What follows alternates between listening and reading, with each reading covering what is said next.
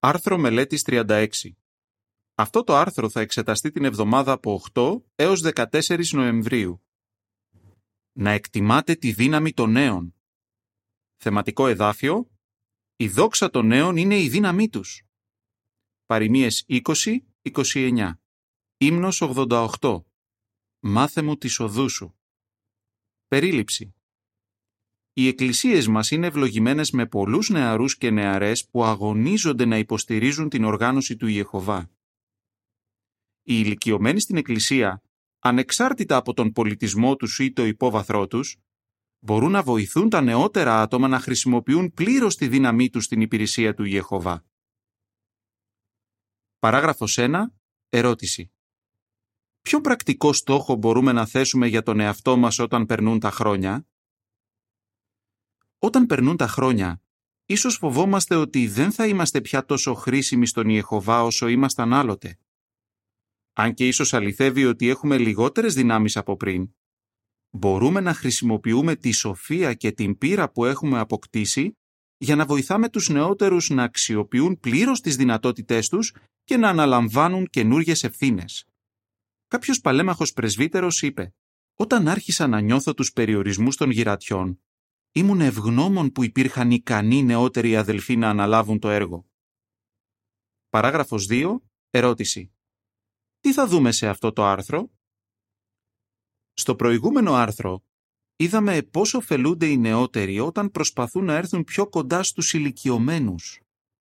Σε αυτό το άρθρο θα δούμε πώς οι ιδιότητες όπως η ταπεινοφροσύνη, η μετριοφροσύνη, η ευγνωμοσύνη και η γενεοδορία μπορούν να βοηθήσουν τους ηλικιωμένους να συνεργάζονται με τους νεότερους με αποτέλεσμα να ευλογείται ολόκληρη η Εκκλησία. Να είστε ταπεινοί. Παράγραφος 3. Ερώτηση. Σύμφωνα με τα εδάφια Φιλιππισίους 2, 3 και 4, τι είναι ταπεινοφροσύνη και πώς βοηθάει έναν χριστιανό; Οι ηλικιωμένοι πρέπει να είναι ταπεινοί προκειμένου να βοηθούν τους νεότερους. Το ταπεινό άτομο θεωρεί τους άλλους ανώτερους από τον εαυτό του. Τα εδάφια Φιλιππισίους 2, 3 και 4 αναφέρουν «Μην κάνετε τίποτα από φιλόνικη διάθεση ή από εγωισμό, αλλά με ταπεινοφροσύνη να θεωρείτε τους άλλους ανώτερους από εσάς, καθώς φροντίζετε όχι μόνο για τα δικά σας συμφέροντα, αλλά και για τα συμφέροντα των άλλων. Οι ηλικιωμένοι που εκδηλώνουν αυτή την ιδιότητα αντιλαμβάνονται ότι σε πολλές περιπτώσεις δεν υπάρχει μόνο ένας γραφικός και αποτελεσματικός τρόπος για να επιτελεστεί κάποιος διορισμός. Γι' αυτό έχουν ρεαλιστική άποψη για τον τρόπο με τον οποίο έκαναν τα πράγματα στο παρελθόν. Αν και διαθέτουν άφθονη πολύτιμη πείρα την οποία μπορούν να μοιραστούν με τη νεότερη γενιά, αντιλαμβάνονται ότι το σκηνικό αυτού του κόσμου αλλάζει και ότι ίσως χρειάζεται να προσαρμοστούν στις νέες καταστάσεις. 1 Κορινθίους 7.31 Παράγραφος 4. Ερώτηση. Πώς δείχνουν οι επίσκοποι περιοχής παρόμοια στάση με τους Λεβίτες; Οι ταπεινοί ηλικιωμένοι αναγνωρίζουν ότι, καθώς γερνούν, δεν μπορούν να κάνουν όσα έκαναν κάποτε. Ας πάρουμε για παράδειγμα τους επισκόπους περιοχής μας. Όταν φτάνουν τα 70, καλούνται να αναλάβουν έναν διαφορετικό διορισμό.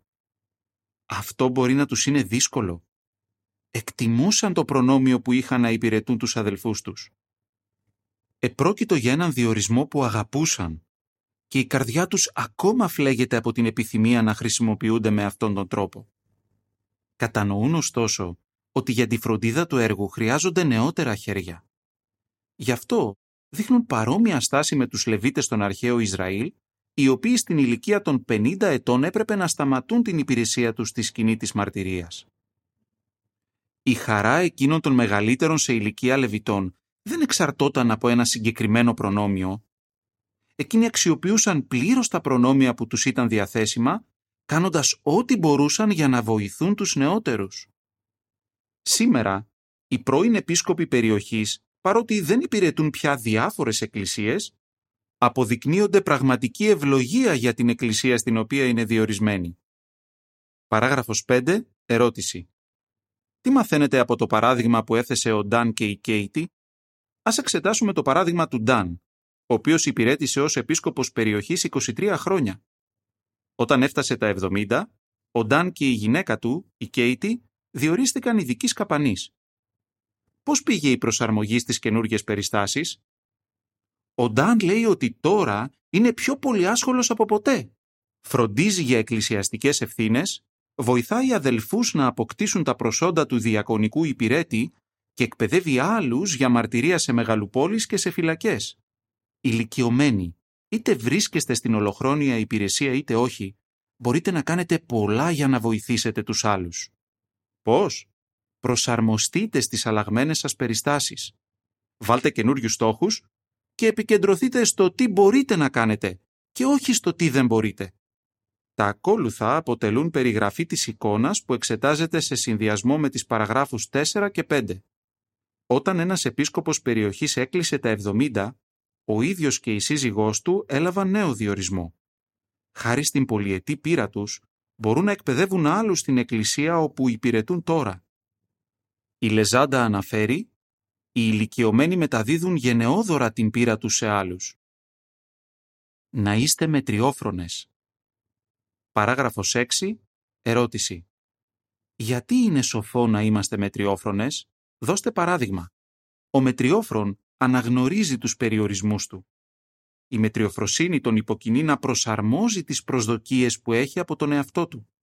Ως αποτέλεσμα, παραμένει χαρούμενος και παραγωγικός.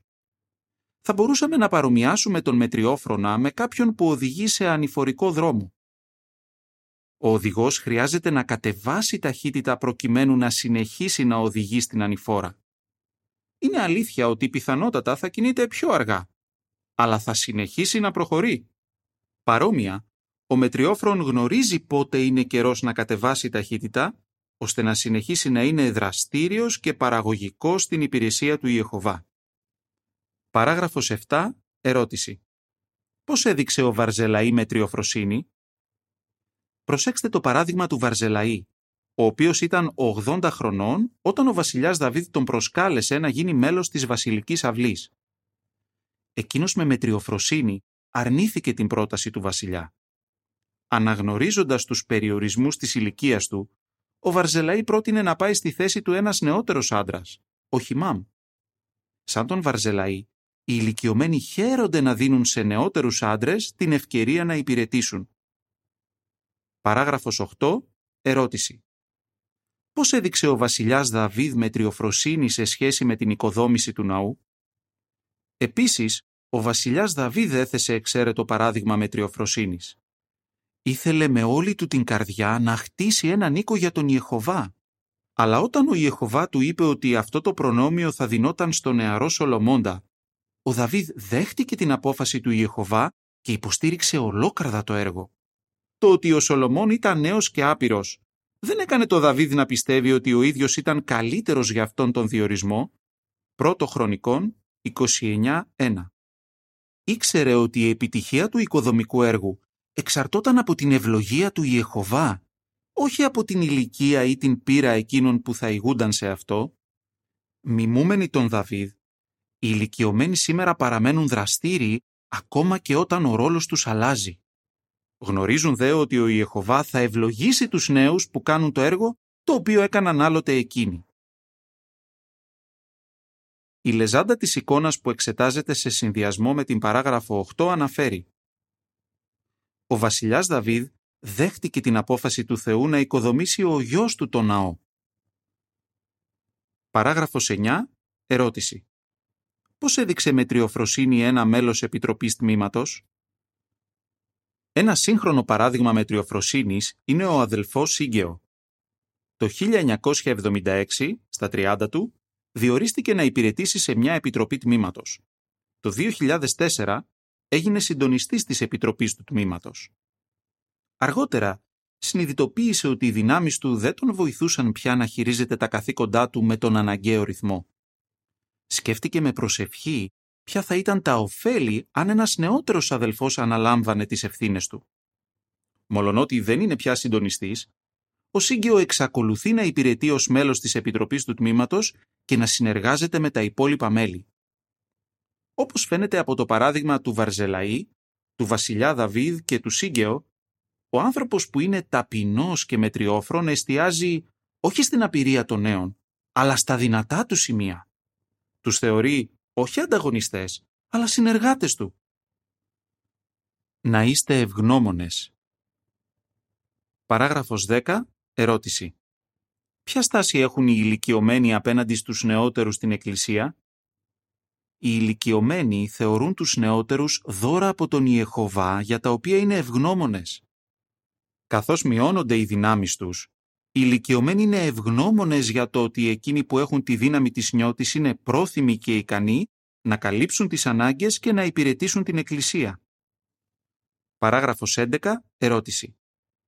Πώς δείχνουν τα εδάφια Ρουθ 4, 13 έως 16 τις ευλογίες που μπορούν να προκύψουν όταν δεχόμαστε με ευγνωμοσύνη τη βοήθεια νεότερων ατόμων; Η Ναομή είναι ένα εξαίρετο βιβλικό παράδειγμα ηλικιωμένου ατόμου που δέχτηκε με ευγνωμοσύνη βοήθεια από κάποιο νεότερο άτομο. Αρχικά, η Ναομή παρότρινε τη χείρα νύφη της στη Ρούθ να επιστρέψει στους δικούς της. Αλλά όταν εκείνη επέμεινε να πάει στη Βιθλέμ μαζί της, η Ναομή δέχτηκε την όσια υποστήριξή της. Αυτό αποδείχτηκε τεράστια ευλογία και για τις δυο τους. Τα εδάφια Ρούθ 4.13 έως 16 αναφέρουν Ο Βόος λοιπόν πήρε τη Ρούθ για σύζυγό του και είχε σχέσεις μαζί της. Και ο Ιεχωβά την αξίωσε να συλλάβει και να γεννήσει γιο. Τότε οι γυναίκες είπαν στην Ναομή «Δοξασμένος να είναι ο Ιεχωβά, που δεν σε άφησε χωρίς εξαγοραστή σήμερα. Ας διακηρύτεται το όνομά του στον Ισραήλ. Αυτό σου ξανάδωσε ζωή και θα σου είναι στήριγμα στα γυρατιά σου, επειδή τον γέννησε η νύφη σου, που σε αγαπάει και είναι καλύτερη για εσένα από 7 γιους. Η Ναομή λοιπόν πήρε το παιδί, το κράτησε στην αγκαλιά της και ανέλαβε να το φροντίζει. Η ταπεινοφροσύνη θα υποκινεί τους ηλικιωμένους να ακολουθούν το παράδειγμα της Ναομή. Παράγραφος 12. Ερώτηση. Πώς εξέφραζε ο Απόστολος Παύλος την ευγνωμοσύνη του; Ο Απόστολος Παύλος ήταν ευγνώμων για τη βοήθεια που λάβαινε. Για παράδειγμα, ευχαρίστησε τους χριστιανούς τους Φιλίππους για τα υλικά δώρα που του είχαν στείλει. Εξέφρασε ευγνωμοσύνη για τη βοήθεια που του είχε δώσει ο Τιμόθεος. Και ευχαρίστησε τον Θεό για εκείνους που ήρθαν να τον ενθαρρύνουν όταν μεταφερόταν στη Ρώμη ως φυλακισμένος. Ο Παύλος ήταν ένα δυναμικό άτομο που είχε διανύσει χιλιάδες χιλιόμετρα για να κηρύξει και να ενισχύσει τις εκκλησίες. Αλλά ήταν ταπεινός και δεχόταν υποστήριξη από τους αδελφούς και τις αδελφές του. Παράγραφος 13. Ερώτηση. Πώς μπορούν οι ηλικιωμένοι να δείχνουν την ευγνωμοσύνη τους για τους νεότερους; Ηλικιωμένοι. Μπορείτε να δείχνετε την ευγνωμοσύνη σας για τους νεότερους στην εκκλησία σας με αρκετούς τρόπους αν θέλουν να σας βοηθήσουν με τις μετακινήσεις σας, με τα ψώνια ή με άλλες πρακτικές ανάγκες, να δέχεστε με ευγνωμοσύνη τη βοήθειά τους. Να βλέπετε αυτή τη βοήθεια ως έκφραση της αγάπης του Ιεχωβά. Μπορεί να εκπλαγείτε με τους δεσμούς φιλίας που ίσως αναπτύξετε. Να δείχνετε πάντα ενδιαφέρον για την πνευματική πρόοδο των νεαρών αδελφών σας και να τους λέτε πόσο χαίρεστε που βλέπετε νεαρούς να επιδιώκουν να προσφέρουν περισσότερο στην Εκκλησία και να είστε πρόθυμοι να αφιερώνετε χρόνο για να τους αφηγήσετε εμπειρίες από τη ζωή σας. Ενεργώντας έτσι, θα δείχνετε ευγνωμοσύνη στον Ιεχωβά για τα νεότερα άτομα που έχει ελκύσει στην Εκκλησία. Κολοσαΐς 3.15 Να είστε γενναιόδοροι. Παράγραφος 14. Ερώτηση. Πώς έδειξε ο βασιλιάς Δαβίδ τη γενναιοδορία του; Στο παράδειγμα του βασιλιά Δαβίδ, διακρίνουμε άλλη μια σημαντική ιδιότητα που χρειάζεται να εκδηλώνουν οι ηλικιωμένοι. Τη γενεοδορία. Ο Δαβίδ έκανε υπολογίσιμες δωρεές από την προσωπική του περιουσία για να υποστηρίξει την οικοδόμηση του ναού. Το έκανε αυτό παρότι το συγκεκριμένο έργο θα συνδεόταν πρωτίστως με το όνομα του γιού του, του Σολομώντα. Όταν δεν έχουμε πλέον τις σωματικές δυνάμεις για να συμμετέχουμε σε θεοκρατικά οικοδομικά έργα, μπορούμε να συνεχίσουμε να τα υποστηρίζουμε μέσω των συνεισφορών μας, στον βαθμό που το επιτρέπουν οι περιστάσεις μας. Μπορούμε επίσης να βοηθάμε τους νεότερους να ωφελούνται από την πείρα που συσσωρεύσαμε τα προηγούμενα χρόνια. Παράγραφος 15. Ερώτηση. ποια πολύτιμα δώρα μετέδωσε ο Απόστολος Παύλος στον Τιμόθεο; Σε σχέση με τη γενεοδορία, προσέξτε το παράδειγμα του Αποστόλου Παύλου. Ο Παύλος προσκάλεσε τον Τιμόθεο να τον συνοδεύσει στο ιεραποστολικό έργο και μετέδωσε γενναιόδωρα σε αυτόν τον νεότερο άντρα τις δικές του μεθόδους κηρύγματος και διδασκαλίας. Η εκπαίδευση από τον Παύλο βοήθησε τον Τιμόθεο να είναι αποτελεσματικό στη διάδοση των καλών νέων. Ο Τιμόθεος με τη σειρά του χρησιμοποίησε τις μεθόδους του Παύλου για να εκπαιδεύσει άλλους. Παράγραφος 16. Ερώτηση. Γιατί εκπαίδευε άλλους ο Σύγκαιο; Οι ηλικιωμένοι σήμερα δεν φοβούνται ότι δεν θα είναι πια χρήσιμοι αν εκπαιδεύσουν νεότερους για να κάνουν το έργο που μέχρι πρότινος έκαναν οι ίδιοι στην Εκκλησία; Για παράδειγμα, στο διάβα των ετών, ο Σύγκαιο παρήχε πρακτική εκπαίδευση σε νεότερα μέλη της Επιτροπής του Τμήματος. Το έκανε αυτό για το καλό του έργου της Βασιλείας στη χώρα που υπηρετεί. Ως αποτέλεσμα, όταν ήρθε ο καιρός, ήταν διαθέσιμος ένας καλά εκπαιδευμένος αδελφός για να τον αντικαταστήσει ως συντονιστής. Ο Σύγκαιο εξακολουθεί να μεταδίδει σε νεότερους αδελφούς την πείρα που έχει αποκτήσει στα 45 και πλέον χρόνια που υπηρετεί ως μέλος της Επιτροπής του Τμήματος. Τι ευλογία είναι τέτοια άτομα για τον λαό του Θεού. Παράγραφος 17. Ερώτηση. Σε αρμονία με το εδάφιο Λουκάς 6.38, τι μπορούν να δίνουν οι ηλικιωμένοι στους άλλους; Εσείς οι ηλικιωμένοι αδελφοί και αδελφές, αποτελείτε ζωντανή απόδειξη ότι το να υπηρετεί κάποιος τον Ιεχωβά με πίστη και ακαιρεότητα είναι ο καλύτερος τρόπος ζωής. Με το παράδειγμά σας δείχνετε ότι αξίζει τον κόπο να μάθει κάποιος τις βιβλικές αρχές και να τις εφαρμόζει στη ζωή του. Γνωρίζετε εκ πείρας πώς γίνονταν τα πράγματα στο παρελθόν, αλλά διακρίνετε και την ανάγκη να προσαρμόζεστε στις μεταβαλλόμενες περιστάσεις. Εσείς οι ηλικιωμένοι που βαφτιστήκατε πρόσφατα έχετε επίσης πολλά να δώσετε. Μπορείτε να μιλάτε για τη χαρά που νιώθει κάποιος ο οποίος γνώρισε τον Ιεχωβά αργότερα στη ζωή του οι νεότεροι θα χαίρονται να ακούν τις εμπειρίες σας και τα διδάγματα που έχετε πάρει. Αν δίνετε από την αποθήκη της πείρας σας, ο Ιεχωβά θα σας ευλογεί πλούσια. Το εδάφιο Λουκάς 6.38 αναφέρει «Να δίνετε και οι άνθρωποι θα σας δώσουν. Θα ρίξουν στον κόρφο σας μέτρο καλό, συμπιεσμένο, κουνημένο καλά, που θα ξεχυλίζει. Διότι με όποιο μέτρο μετράτε, θα μετρήσουν σε εσάς σε ανταπόδοση. Παράγραφος 18. Ερώτηση. Ποιο αμοιβαίο όφελος μπορούν να απολαμβάνουν ηλικιωμένοι και νεότεροι; Καθώς εσείς αγαπητοί ηλικιωμένοι έρχεστε πιο κοντά στους νεότερους, θα μπορείτε να τους στηρίζετε και θα μπορούν να σας στηρίζουν και εκείνοι. Ο καθένας διαθέτει κάτι πολύτιμο που δεν το έχει ο άλλος. Οι ηλικιωμένοι έχουν τη σοφία και την πείρα που απέκτησαν με το πέρασμα του χρόνου. Οι νεότεροι έχουν δυνάμεις και αντοχές. Όταν νέοι και ηλικιωμένοι συνεργάζονται ως φίλοι, δίνουν ένος στον στοργικό ουράνιο πατέρα μας και αποτελούν ευλογία για όλους την Εκκλησία. Πώς μπορούν αυτές οι ιδιότητες να βοηθήσουν τους ηλικιωμένους να εκπαιδεύουν και να ενθαρρύνουν τους νεότερους στην Εκκλησία; Ταπεινοφροσύνη και μετριοφροσύνη. Ευγνωμοσύνη γενεοδορία. Ύμνος 90. Να ενθαρρύνεται ο ένας τον άλλον. Τέλος του άρθρου.